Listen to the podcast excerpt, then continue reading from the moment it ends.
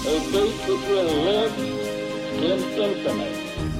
We hold these truths to be self-evident, that all men are created equal. War has at all times called for the fortitude of women. I regard myself as a soldier, so a soldier of peace.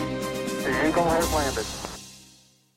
Welcome to the Today in History podcast, where you learn about an event that occurred today, August sixth, from history. Today's episode is titled, Researchers Claim to Have Found Signs of Martian Life in Antarctic Meteorite.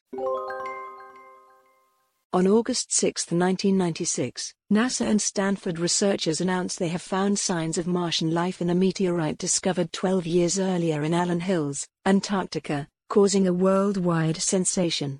But some viewed the announcement skeptically, and the Martian life connection was later debunked. A NASA spokesman initially called the evidence of fossilized, one-celled organisms in the meteorite, called A L H eight four thousand one, and quote, exciting, even compelling, but not conclusive.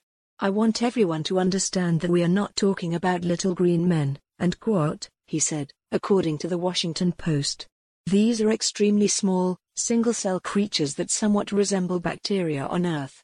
There is no evidence or suggestion that any higher life form ever existed on Mars. And quote, added Carl Sagan, the famed author and scientist, and quote, if it is truly a microfossil from ancient Martian history, it is a transforming discovery in the history of science. Not just that, but it provides a profound perspective on our place in the universe. And quote, meteorites are remnants from the solar system's birth. They are chunks of debris that float through space and, occasionally, into Earth's orbit. When they fall into the atmosphere and burn before reaching the surface, they are called meteors. The Antarctica meteorite became one of the most studied rocks in history.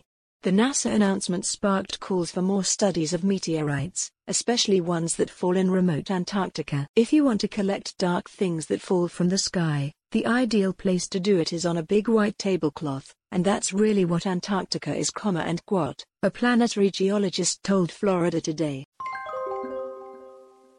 Today's historic event is provided by History dot com. You can find a link to the article in the show notes. Help support the podcast by rating us on your favorite podcatcher, or support it on Patreon by visiting patreon dot com slash autopod. Thanks, and tune in tomorrow for an all-new episode of Today in History.